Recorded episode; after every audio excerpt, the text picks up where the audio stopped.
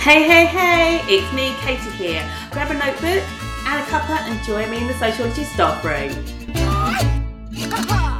Hello and welcome to the Sociology staff room. I'm Katie Tyler and we've got Jacquiline speaking to us today about equality, diversity and inclusion, sociology. So first of all, thank you so much for spending your afternoon with me. Of course, that's fine. I'm super, super excited because Tell us, first of all, for people that are listening, a little bit about yourself. So, hi, my name is Jacquiline. I tend to go by Jackie, but I've been teaching sociology for about almost 10 years. And I'm currently the subject lead for the subject for quite a large um, cohort. With regards to EDI, I recently authored an e-learning module for AQA, specifically on how should we, how can they embed EDI into the A level sociology curriculum. So I've got two hats that I tend to wear essentially. Oh, amazing. So this is what I want to start off with because obviously I know that when we first sort of started talking about this, this was definitely something that was on the uh, not not official as such. So we didn't really talk about much, but I think a lot a lot of teachers would be interested in this. So you're doing an e online um, equality and diversity course for teachers apart from AQA? Those that just teach sociology or those that can anyone come on to it if you say teach psychology? Is it just for the sociology teachers?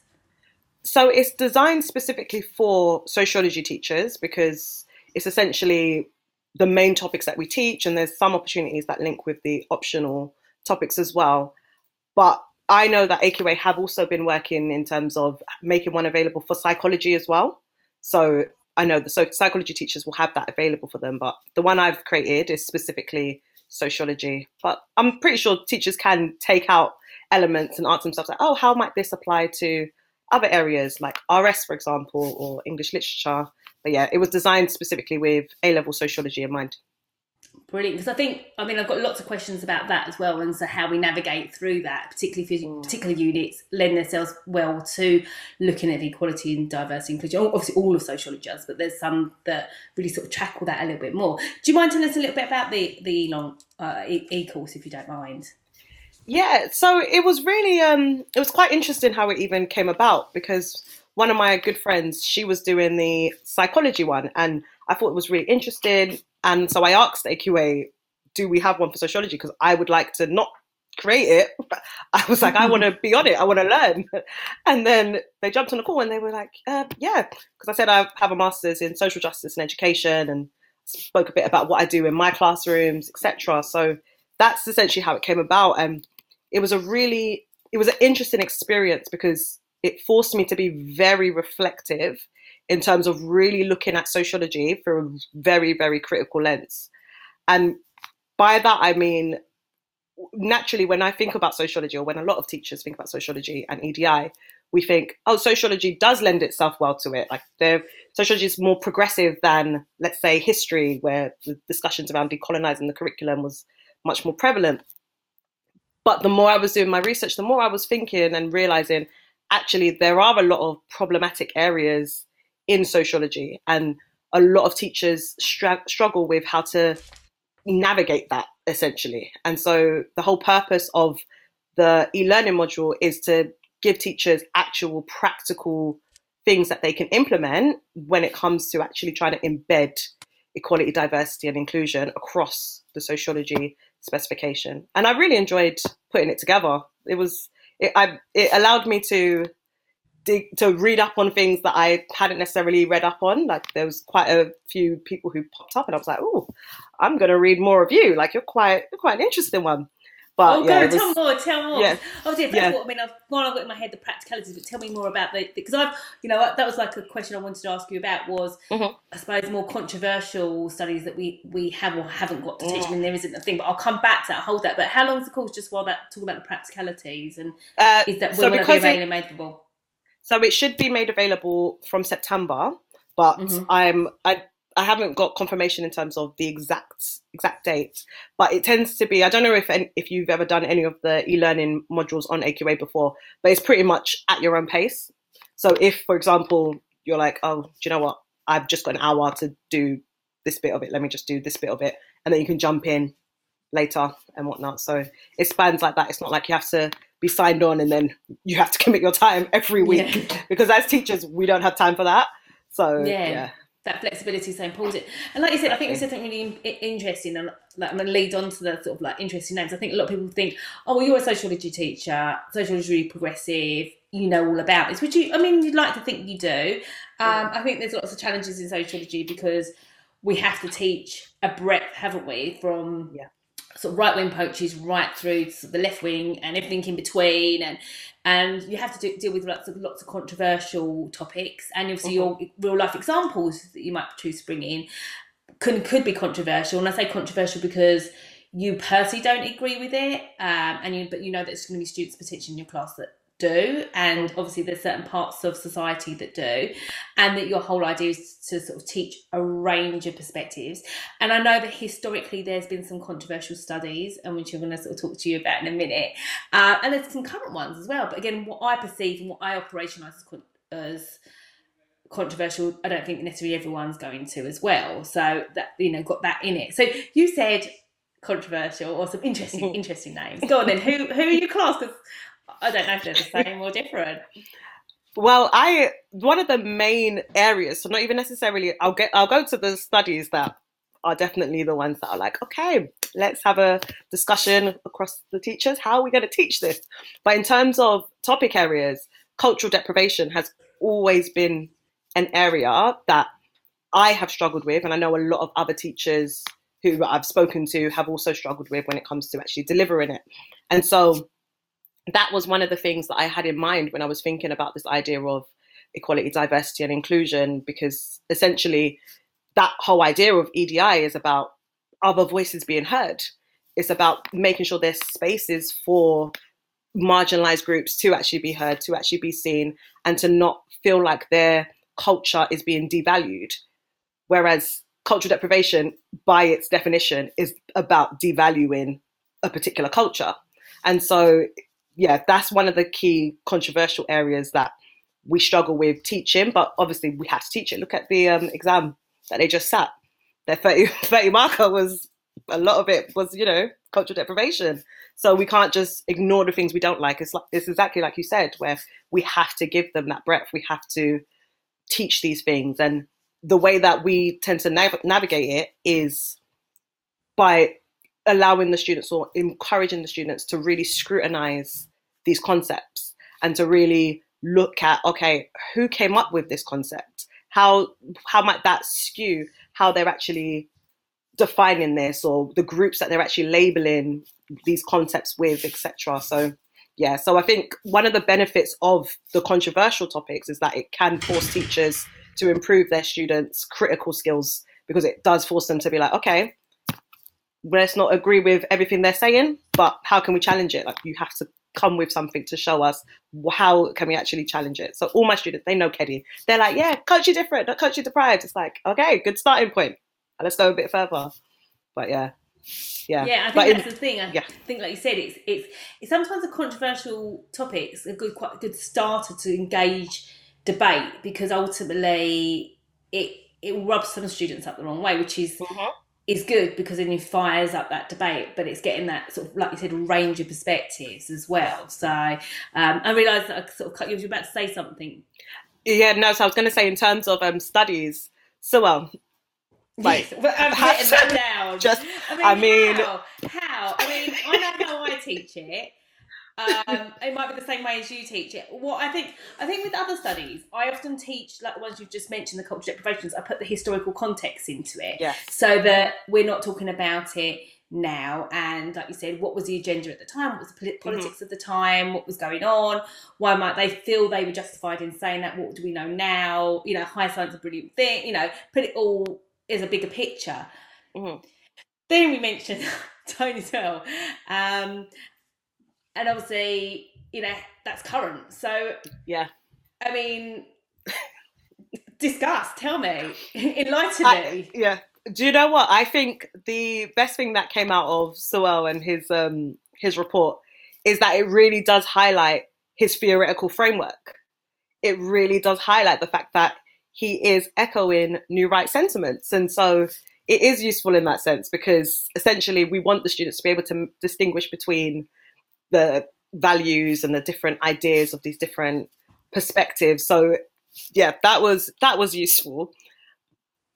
It's um it, it's interesting because on my uh, on the module that I created for AQA, I've got a section where it's more it's more so about diversifying and having more um, inclusion in terms of the sociologists that we're actually showing to the students. So the, the sociologists whose views we're sharing, what they look like, etc. And I put him on the list. And when I was discussing it with one of my colleagues, they were like, "But why? Why? Why would you put him on the list? Like, why would you want to give him airtime and and whatnot?" And I think it goes again goes back to what you said in terms of the fact that there are some people who do agree with him, and whether students agree with him or not, it's useful to have him in your essay because you can always find someone who disagrees with him. And more importantly, I think using Sewell actually does strike a really important conversation in my classrooms, especially when we talk about the fact that black people are not a monolith. Like they're not all going to have the same ideas, just like not all white people have the same ideas, not all Jewish people have the same ideas. And so he's useful in that sense as well. And yeah, he's a he's a very interesting one because it always always gets a reaction from the students, and the fact they're so contemporary, they remember it.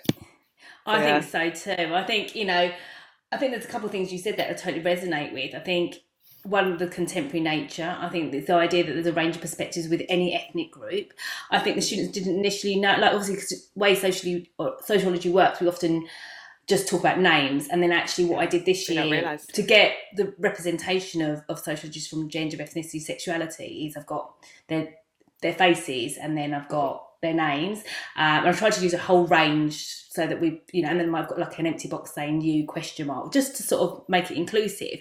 Mm-hmm. But yeah, the students were like, oh no, because then students were like, oh my goodness, like I didn't yeah. think he was a black man.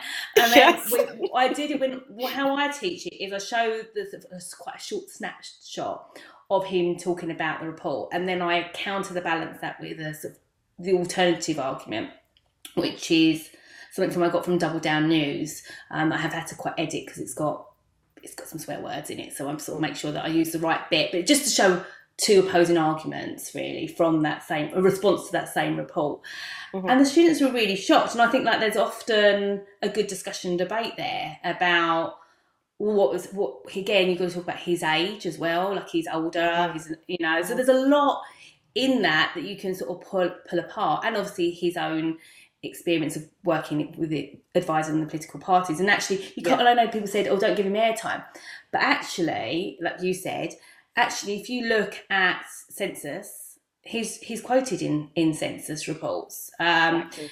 So my students were like, "Oh, you know, this," and then they go, "Oh, that's what sociologists do is they report like you know."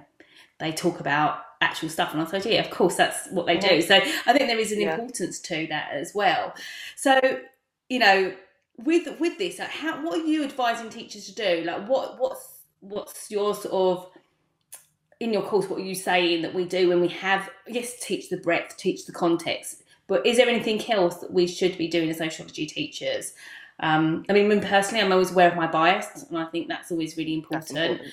Um, and, I'm thinking about that a lot. I reflect on that a lot because ultimately it's for our students to come to their own thoughts and opinions themselves. But is there anything else you think is really important?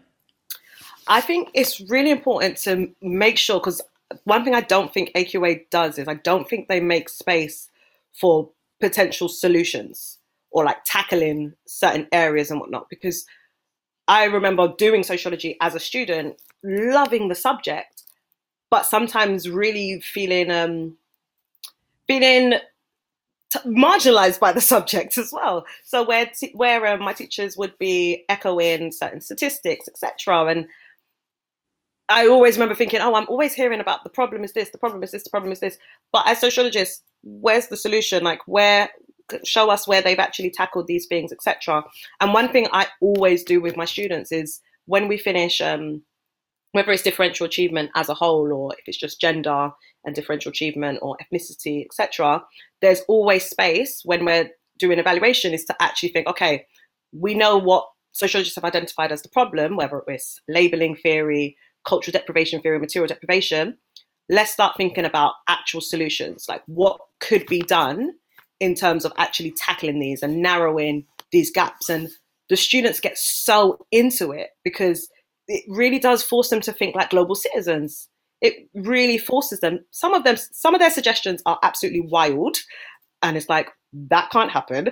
But some of them really do. It, especially if you get them to do it in groups, some of them really do surprise you, and they and it really shows that they're paying attention to what the pro- what the root of these problems actually are, and the roots are structural, and so it is useful as well because it helps to put everything into context and this idea that it's not the fault of the individual in terms of these different things in terms of like where we're looking at crime rates etc etc that as sociologists we need to acknowledge the structural aspect the structural element. And so i think that's one thing i would definitely encourage teachers is to make sure there's space for students to actually think about solutions. Because for the students in the class especially who belong to these groups that are marginalized it goes home with them. And mm. they remember these things. And it's just like yeah you enjoy sociology but then you also realize that the only time they're talking about you is when it's something negative and so i think it's really important where the textbooks don't leave space for solutions that there's space for a collective response essentially yeah mm, I definitely. I try and I, I try and bring it through the evaluation so I try and find stuff that already exists within society. So, for example, we're teaching ethnicity and education. I look at how sort of the outreach projects and what's what you know, I showed a clip from um, Cambridge University and what their student union are doing and stuff like that. So I sort of cho- try and find stuff that already exists within society mm-hmm. in order to, you know, like uh, contextual value added. And then I try and then evaluate that and say, you know, are these effective? You know, are they, yeah. you know, how effective are they? Uh, and try and bring that in a little bit. But yeah, thinking about those solutions is such a good idea and thinking about how, you know, how effective are they? I think in the, we're talking about decolonising the curriculum. I was reading something from Runnymede Trust the other day. Um, and there's lots of statistics out there. That was another thing I was going to ask you about was, you know, I suppose the word I use is called spotlighting. So um, when you, particularly if you've got a group of students that are not only we're talking about marginalised groups, but they're also the minority within the classroom. And not all schools will be like that. It's be more culture diverse as a group. But say you've got a minority, like whether that's to do with any of the sort of debates we talk about within sociology, class, gender, ethnicity, sexuality. How do we navigate that? Because, like you said, they walk away from that. I mean, I'm very conscious. One of the things I was getting my students to do, thinking about, was like how we talk a lot about this, but what about this? So, for example, mm-hmm. when we mm-hmm. talk about differential achievement, why are what other than things we've looked at, why are increasing more working class students going to university, or why are you know looking at sort of Fuller's research and saying why are you know girls, black girls forming pro school subculture or like you know sort of going rejecting that sort of labeling and doing well and in education sort of looking at the things that count and also in their own life experiences yeah. where that's happening because obviously there's lots of within their own micro setting that there's lots of people that are going against labels and you know stereotypes that exist but how then do we navigate it if we've got a group of students or a very small minority of students um, and we're talking about this really sensitive debate, like you said, like I know that I, that's maybe me and my own bias.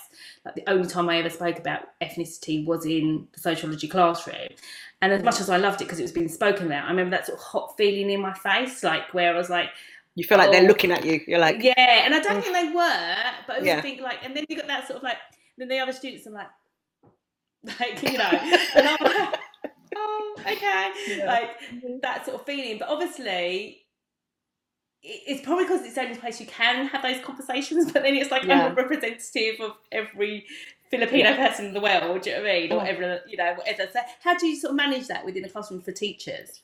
Do you know? I think that goes back to it being so important about the type of culture you set in your classroom, and it's useful that I don't know when this is going to be um, aired, but it's very useful, especially towards the beginning of the year because you as a teacher you decide what is the culture in your classroom like what's acceptable versus what's unacceptable.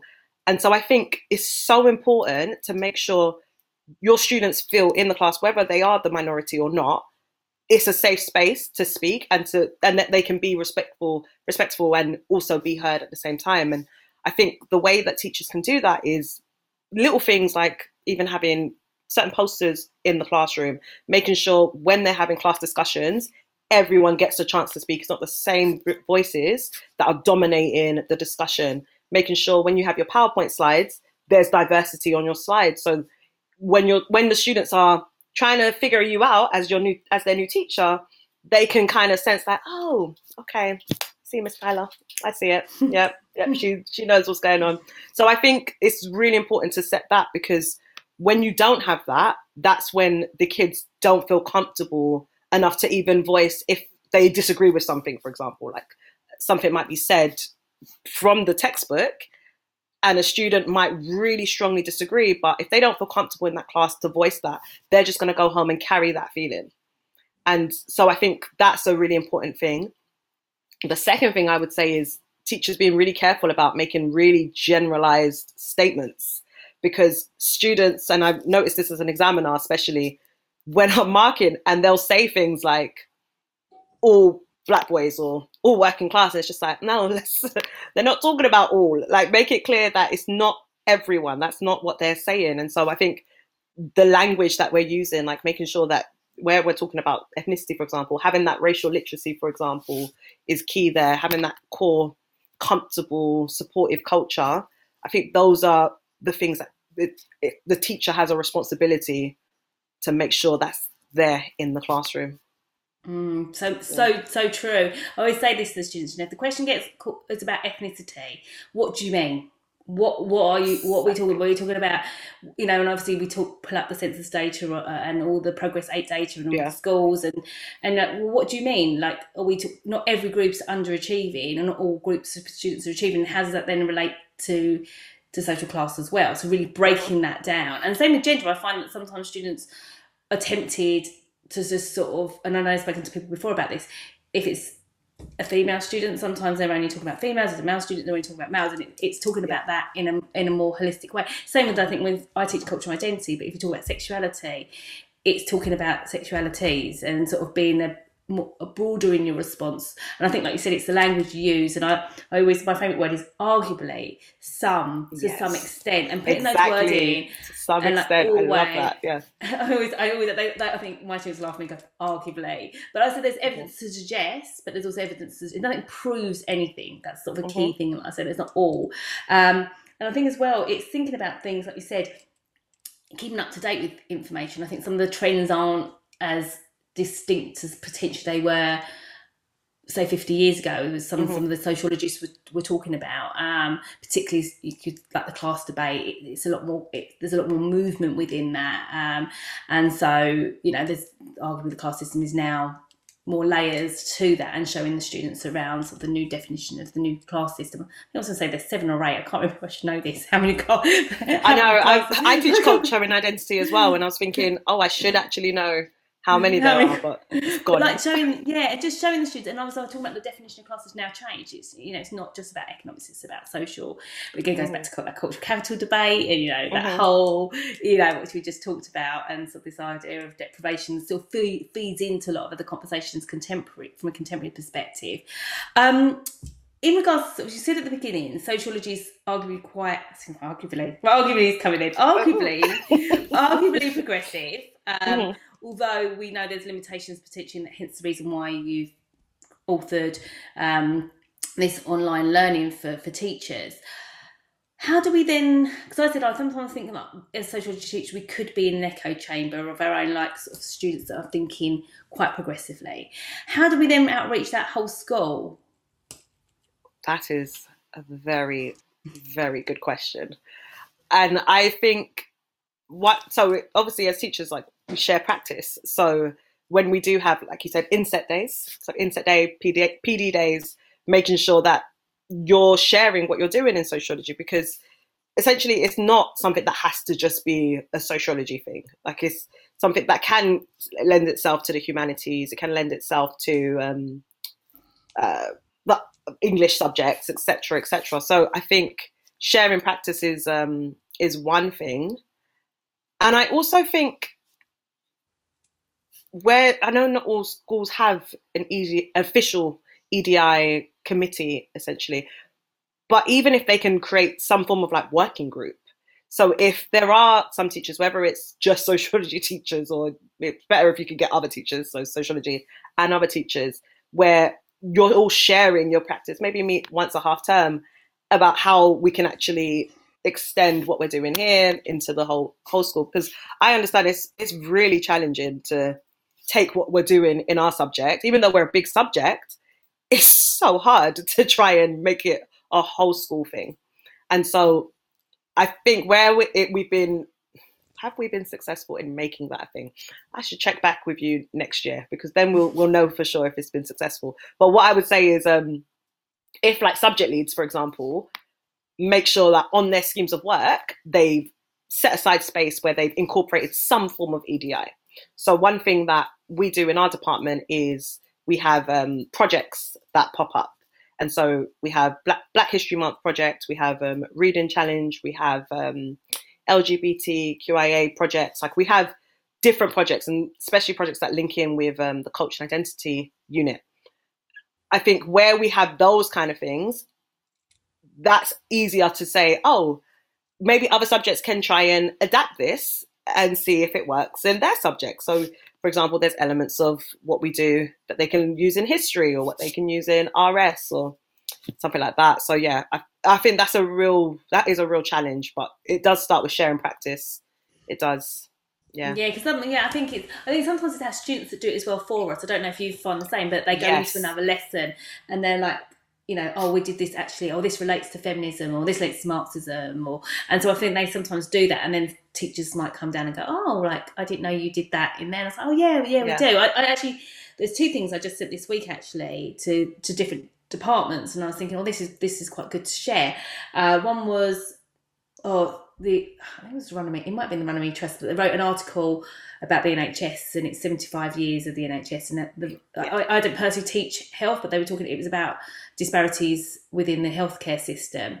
And so I forwarded that on to the biology teachers and, and the, that sort of science department thinking well actually that might be useful to, for them to have as discussion and i also said i'm happy you know it's nice to sort of share good practice i'm happy for anyone to come and talk to so i think it's even something as small as that yeah. and you think oh you know that's okay, I'm not teaching health, and other, or health and social care, and, and sharing that across to different mm-hmm. departments, mm-hmm. um, and also like you said, uh, it, it's it's maybe that working body, that working party that might mm-hmm. be if schools have got that sort of the equality and diversity party, or it might be a small working group that are thinking having those conversations and those. And I think people are doing it. I know that like history working really hard at the moment across the UK and working at decolonising the curriculum, and English are as well.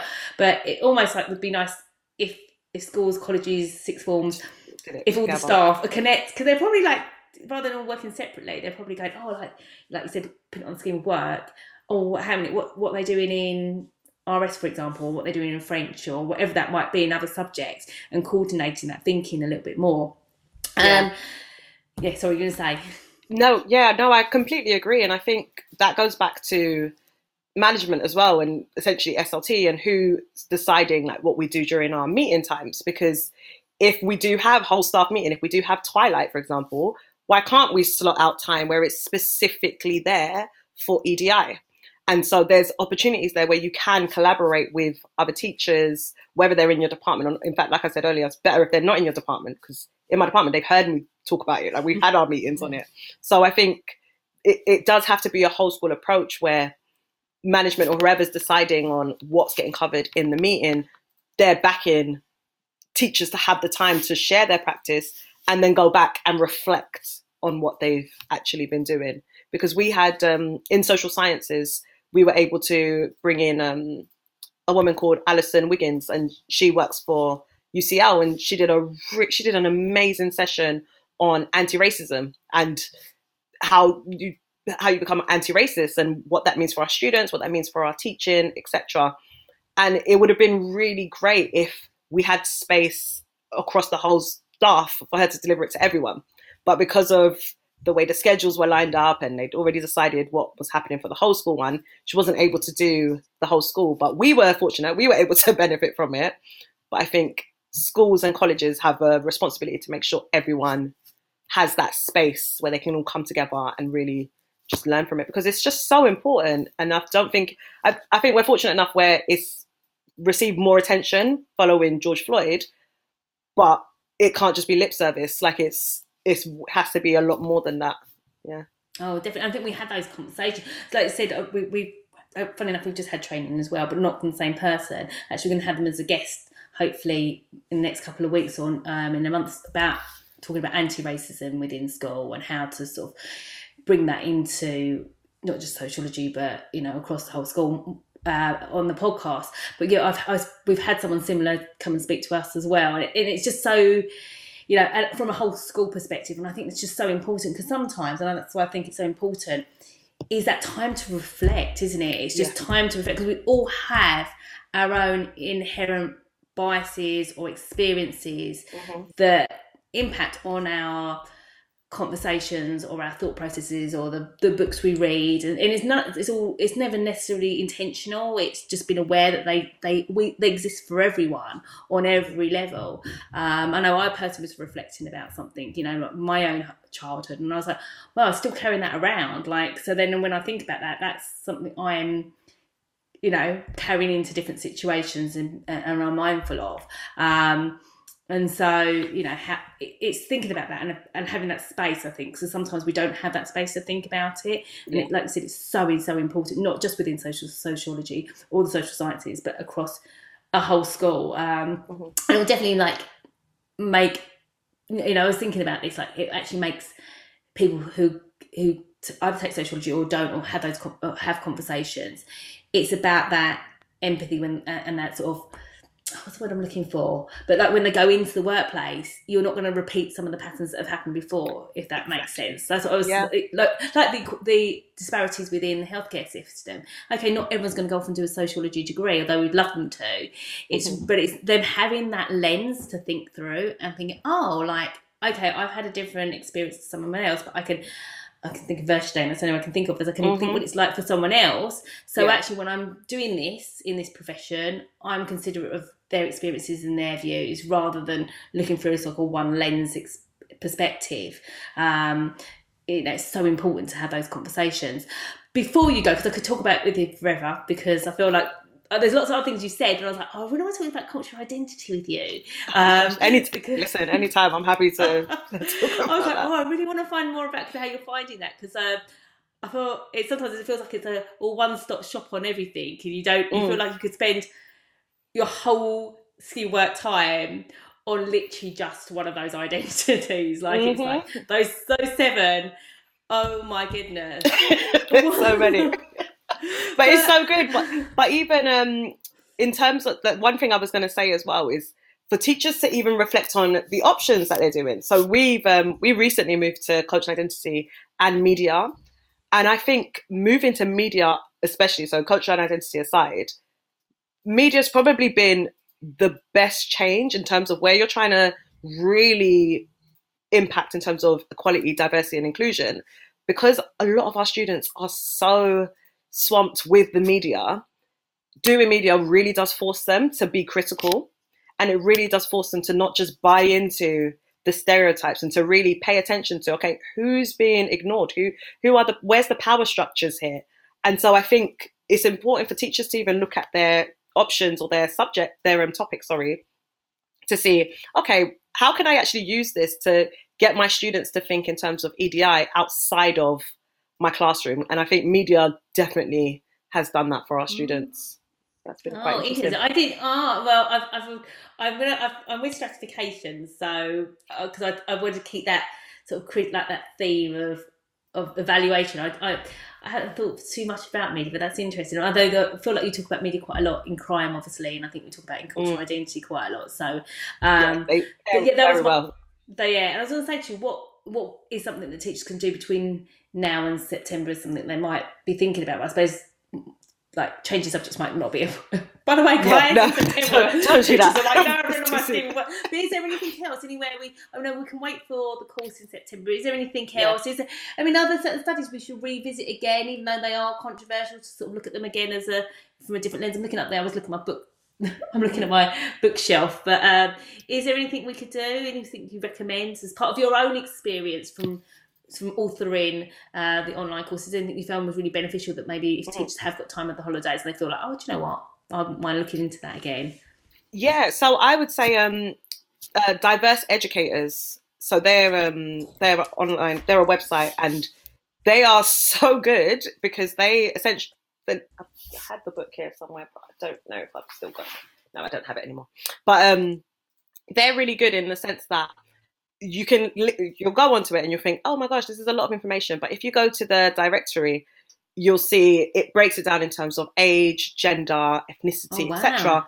And then within that, there are readings, but there's also different websites. There's also more up to date statistics. Like there's so much available there, and that was one thing that I shared across the whole school because I was just like, teachers, if you're you don't know where to start, this is a great place to start. And it's not Wow. necessarily where you have to look at everything. You can just hone in on, okay, I want to just focus specifically on looking at LGBTQIA rights, for example, or embedding that better in my curriculum in my college. And it, it's just there. So I think that's one of the key things I think has really Wow. been so helpful for me and for um, the college. Uh, in terms of sociology in particular, I would say what they can do between now and going back. Uh, well, I would say if teachers are interested in terms of um, like reading, u- using the classics like I say classics hasn't even been out that long, but Akala's natives, like even reading contemporary literature like that, because interestingly, like you can use that in your lesson. Like you can actually use that to resonate with the kids. You can actually use that to support a lot of the ideas that we do teach them. Uh, And I think it also offers a nice alter- alternative debate, doesn't it? Especially- Exactly. I, I use it for, for when we look at crime. I look, in, look at him when I look at crime. I know that he's not a sociologist.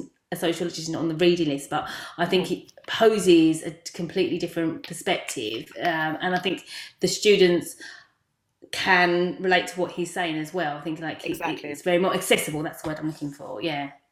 yeah, yeah. So I think that's important. And there's um there's also a I've forgotten her name, but I know her. She she does a series of blogs, and it's called The Other Sociologist. And with her, she's really interesting because she that she again has more relevant, more com- contemporary research there as well that you can use, and it doesn't span as far as the diverse educator, but in terms of gender, ethnicity, class, it definitely has things there. So I think if teachers are interested in terms of the reading side, they can go there. If they're more interested in terms of uh, podcasts, for example, you've got the um, the sociology podcast. I think that's actually what it's called.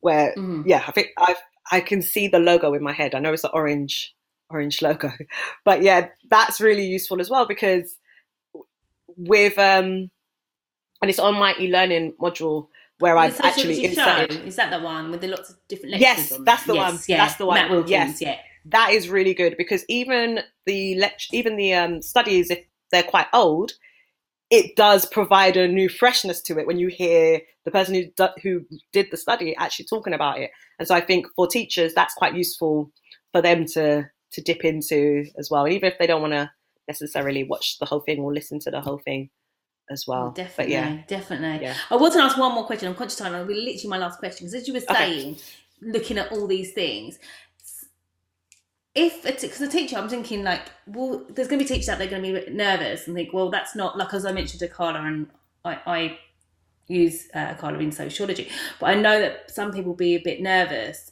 and be thinking to themselves. Will my students be credited for this? You know, like they're Ah, not on. Yeah, so my, that's my question to you. What your Mhm. what your thoughts on that? So my thoughts on that is I always teach the key sociologists they have to know. So I refer to them as the MVPs. Where it's like who are your most valuable players Oh, yeah. Who, who are who are the people that you feel like the It's not on cards on Pokemon or something. Like- but but essentially it works. It helps them to think because it's just like who are the ones you have to know. And so I say to them, as long as you know these ones, if you want to add in others that maybe aren't necessarily on the spec, that's fine. Like you're you are allowed to do that. I've never been examining and they've said, oh, there's um Durkheim Weber and um Crenshaw. There's Durkheim Weber, there's Durkheim Weber and I can use Crenshaw because now she's actually on the um, AQA On the guide. Yeah, they've never said, oh, they've got those, but look, they've added hooks, and hooks wasn't on the approved list. So Mm. yeah, so I think it's it's fine to say that, just as long as you're not ignoring the ones that you know the examiner's expecting to see, you know, because then we're not doing them any favors if we just give them only contemporary literature, but then they haven't actually incorporated what we're expecting You- to see. Yeah, because one thing I, value for money ones. yeah, because what I say to the students as well is because sometimes as examiners you have um you have some people who haven't necessarily even been teaching sociology that long, and so they might literally just be using the textbook, and so you don't want to be in a situation where you've thrown in all of these new people because to that examiner that might look like a random list of names you've just picked out of the sky. So yeah, so I say as long as you're keeping with the key ones that you know the examiner's expecting to see, for example, Becker with the concept of labeling theory, that's fine if you want to then show how labeling theory is used and what Akala says to that, you know? So that's Yeah, yeah, that's how. I how I tend to do it with my students. Oh, definitely. Oh, well, lots of advice there, lots of feedback, and I look forward to going on your uh, on. a- I will definitely be going on that for sure, um, and I'll definitely I will. We'll make sure we'll put it on the Facebook page as well to remind people when that's coming up. Um, and I will mention when I when it comes up, I'll put those um, links on there as well. So thank you for your time. I could literally unpick your brain for, but I might get you back on in September to talk about uh, your sort of thoughts and feelings about teaching culture and identity and how you Yeah, get through those seven identities for sure. Yeah, we're we're, try- we're trying something a little bit different for next year with Oh. um, with the identities. So we'll see. We'll see. It's something we did with media, so we're going to see if it works this way. So, Mm, okay. Yeah. That'd be good. It might be the same thing I'm thinking about. So maybe we'll, we'll talk about this and then we'll also do it for the podcast as well. But Okay. definitely, oh, thank you for your time and enjoy your summer holidays, most importantly. You too. Um, you And too. thank you. A lovely chatting to you. Sorry, I know that we've gone on longer than we planned, but Honestly, I enjoyed it. I loved it. So thank you so much. Yeah. Thank you. You take care. Thank you. Thank you. Thank you for having me. That's all right. Bye bye. Bye. Sociology Staff Room is brought to you by tutor2u Sociology. Find us at tutor2u.net forward slash sociology or follow us on Twitter at tutor2usoc or Instagram at tutor2usoc. You can also join our very lively Facebook groups for sociology teachers. See you soon.